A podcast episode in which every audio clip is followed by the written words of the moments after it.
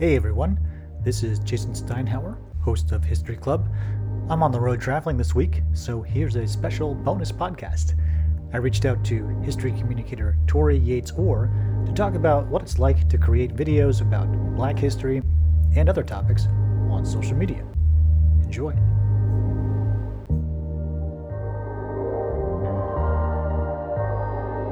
Torri Yates Orr, welcome to History Club.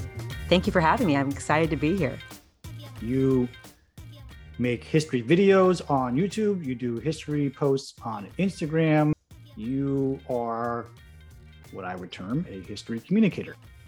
Why don't you like tell us a little bit about how you even got into being this viral history communicating social media superstar?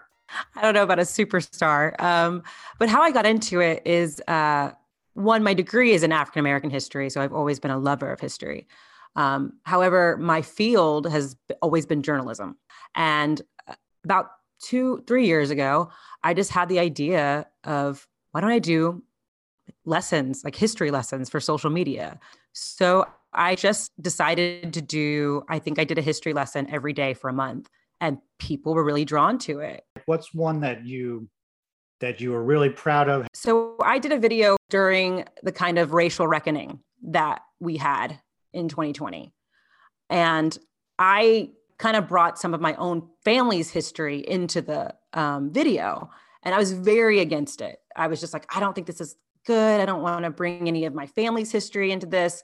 But I got the m- most lovely feedback on that because I think people understood that this history, which we can can seem so massive, is also affecting people on the micro level, is affecting families. And I just used my family as an example. And it was really well received. And I think to me, it showed when people kind of have a personal connection to history that it really helps them to retain it and be interested in it. So I've had a couple people reach out to me and say, Oh, I, I checked this book out at the library because you talked about it. I had one gentleman who actually went back to school to become a history teacher because he got excited by history again from the work that I'm doing. Someone actually went back to school because of the videos that you made? He literally said that he was inspired to go back and become a middle school history teacher. That to me seems like a huge win. Oh, I can't beat that. I'll never have a bigger win. yeah, like that's amazing. that was the greatest compliment I could receive. I don't always find a lot of evidence that people actually go and dig more. And that's something I think that is sort of like one of the promises of what I call e history, this type of uh, history content on social media. Like you and I and others, like we create it and we create it with the thought in our head that people are going to, one, hopefully enjoy it, but two, then like take it and run with it and go to the next level. But I haven't been able to find a lot of evidence that people actually do that. Just the way um, social media works, the YouTube world works it's hard to see if your work is translating outside of that. Everything is so quick. People want quick answers. People want, don't necessarily want to dive deep. I've had a couple of them, but I wish I had more people kind of coming out to me being like, I did my research. I'd love that. I feel like we cannot have a conversation with you without talking about The Rock because he is your biggest fan. The Rock does follow me on Instagram. Um, Listen, I am a kid who grew up loving pro wrestling. So when I saw that he followed me, I think I started crying. Um, I'm going to be honest. I immediately was That's just great. like, oh my God, it's The Rock. Um, anyway, to, as to how it happened, I did a video on the history of voting. It was right around the year, you know, November, about the history of voting in America. And for some reason, I thought it would be a good idea to imitate his wrestling persona. So I dressed up as him. I did the people, you know, the eyebrow. Um, I said, Can you smell what democracy is cooking? And he, I guess, saw it. I don't know how and followed me. And then later sent me a lovely voice message just saying, Hey, keep up the good work. I'm a big fan of history. I think it's really cool what you're doing. And he's yeah, so Wait. that happened, and I, okay. I still hold on. Wait, first of all, how did you get your phone number? No, you can send um, voice messages over Instagram. Well, that just shows you how much I know. And the second thing is, The Rock is a big fan of history. huge fan. And I've actually heard that from other people who I was talking to somebody who worked at Montpelier, and they said that uh, I guess he lived near there and uh, that he was a huge fan of history. He seems like a really nice guy. Like I said, people, I get a lot of emails from people who are like, "Can you introduce me to him?" I'm like, "I've never met him," like, but he seems like a genuinely nice guy. He didn't have to follow me.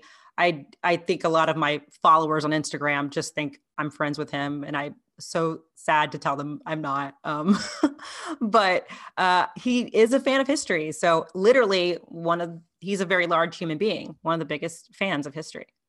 He is a large human being. Um, I think this is also something I wanted to ask you, and this prompted me this little story because one of the things I think that is challenging about doing history communication work is that history is oftentimes a very serious subject with a lot of really awful, horrible things, including, for example, like voter suppression. What you do is you invite people in with warmth and with humor and you know with some level of entertainment how do you reconcile that with the seriousness of the subject matter especially when it comes to something like voting rights or Black history or some of the other stuff that you work on. I think for me, if you ever watch that video, you can kind of see this. I, I kind of started out with a little bit of humor. And then as I get into it, I become more serious and I say, hey, I kind of gotcha. Let me explain how this is really breaking down. Let me explain how suppression is happening. Um, but I also think, you know, when we look at anything in history, a lot of times, even in the darkest time, people would find levity in some ways. And, and, and like you said, I think a lot of people respond to warmth or to humor. Um, so I kind of use it as like a Trojan horse. Do you feel like an added responsibility when it comes to doing content related to Black history because of maybe the way Black history has been elided in so many people's educations? I think, I mean, I'm a Black woman. Um, so I and my like I said, my degree is in African American history, so I obviously have a special love for this. Um, but I think for me, it's my responsibility, and I don't do this all the time, but to highlight communities that haven't had their histories told. Um, so whether it's women, uh, Black people, LGBTQ, I like to amplify their stories because we typically don't hear them in our history classes or as we're going up. So I do feel kind of like an added responsibility to do that. But I also think it's an added responsibility that, uh, how do I put this? It's an added responsibility to showcase stories about Black history that are not directly connected to the struggle. That is what feels most resonant with me because I think so much of Black History Month is we hear the same names over again, we, we hear the same stories. I try to tell stories that are not necessarily typical, but are also, you know, an example of Black joy or Black art, because that's how I experience my Blackness. Like my, me being an African American, you know, yes, we have a history of struggle, but we also have a history of art, music, culture that I'm excited to share about. And, and, that's what I think it is. And I think people pick up on that is that I just really love history and I want other people to, to be excited about history. It's interesting that you said that you loved history, and that's one of the things that got you into this. Because as you know, in my book, I talk about how a lot of the history that's on the web, quote unquote history, e histories on the web, actually comes from a place of like people not liking history. Like people finding that history was boring or that it wasn't engaging or that their history education was terrible. And so there's this whole genre out there of like the opposite of history, the antidote to your everyday history. So do you see yourself in that genre? Do you see yourself as, even though you're someone who loves and appreciates history, as like trying to be the antidote to what other people's history educational experiences have been? I think that other people might see me as that uh, I've had, you know, I and I've had that feedback of people being like, "Oh, I never knew that. It was always so dry when that was presented to me." Um, however, I just think I don't. I just think a lot of people don't know where to look. There's so many historians who are doing really engaging work and are coming from academia, but I just think in this kind of time and day and age, people want things that are easily digestible and a lot of times history is not easily digestible because you need to understand context and so i think i would probably be considered the anti history just because of how I present my work. I tend to present it in short snippets. Uh, so I would I would agree with that, but I also think there has been a constant narrative of like, oh, history's so dry. I don't see it as that. I think that we have historian, like I said, historians who are doing great work from the academic side, and it's not dry to me, but it might be dry to somebody else. So you're working on a cool project right now. Why don't you tell us about that? I'm working on a project right now where um, I'm kind of working hand in hand with this company called Black Girl Digital and uh, PBS and finding your roots and kind of uh, showcasing more of that show for people. So helping them to get awareness of that show as it's coming back.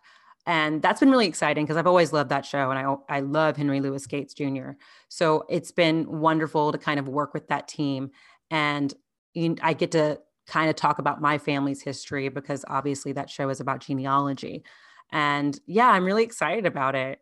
All right. So let's kind of wrap it up here with a little bit of lightning round because you've been very kind and generous with your time. So, first thing, you're a Nashville gal. Nashville Nashville gal. It's tough to say. You're a Nashville gal. Favorite barbecue spot, favorite barbecue dish. My favorite barbecue spot in Nashville is Edley's. Uh, that's my favorite. I'm a pulled pork girl. I, I admit it. Um, that's what I go to. Although I do, if you can find barbecue nachos, bomb.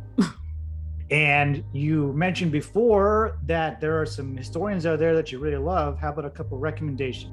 Kara Cooney is probably one of my favorites. Uh, she deals a lot with ancient Egypt, and she's always been. I, I would read her books years before, and I think she's brilliant. So that's probably the number one. Love it. All right. Who's your role model? Who's the person who's inspired you the most? My mother. And if you were a superhero, if you were a superhero or a Marvel character, what would your powers be? Ooh, this is this is a difficult one. Honestly, like I said, I'm an X Men girl, and Storm was always my girl. But I'd want to be Rogue. The powers of Rogue would me to take other people's. Come on. Well, you've kind of gone rogue a little bit with your career, so I think that sort of makes sense. That's that's good for you. Okay, final question. You've whetted people's appetite with your videos and your personality. Where can they find you? You can find me um, on Instagram, uh, YouTube, Twitter. I'm on TikTok, although I don't understand it. Um, it's just at my name, Torri, with two R's and an I, Yates Orr. And you also have a YouTube channel, which is called Historically. I see what you did there. All right. Well, this was great. Thank you for being part of History Club. And we will, I'm sure, be talking soon. Thank you for having me. That was our interview with history communicator Torri Yates Orr. Don't forget to sign up for the History Club newsletter and follow us on Clubhouse. You can follow me, Jason Steinhauer, on Twitter, LinkedIn, and Instagram. And if you want to support what we're doing, you can make a donation right on our website in fiat or in crypto. Until next time.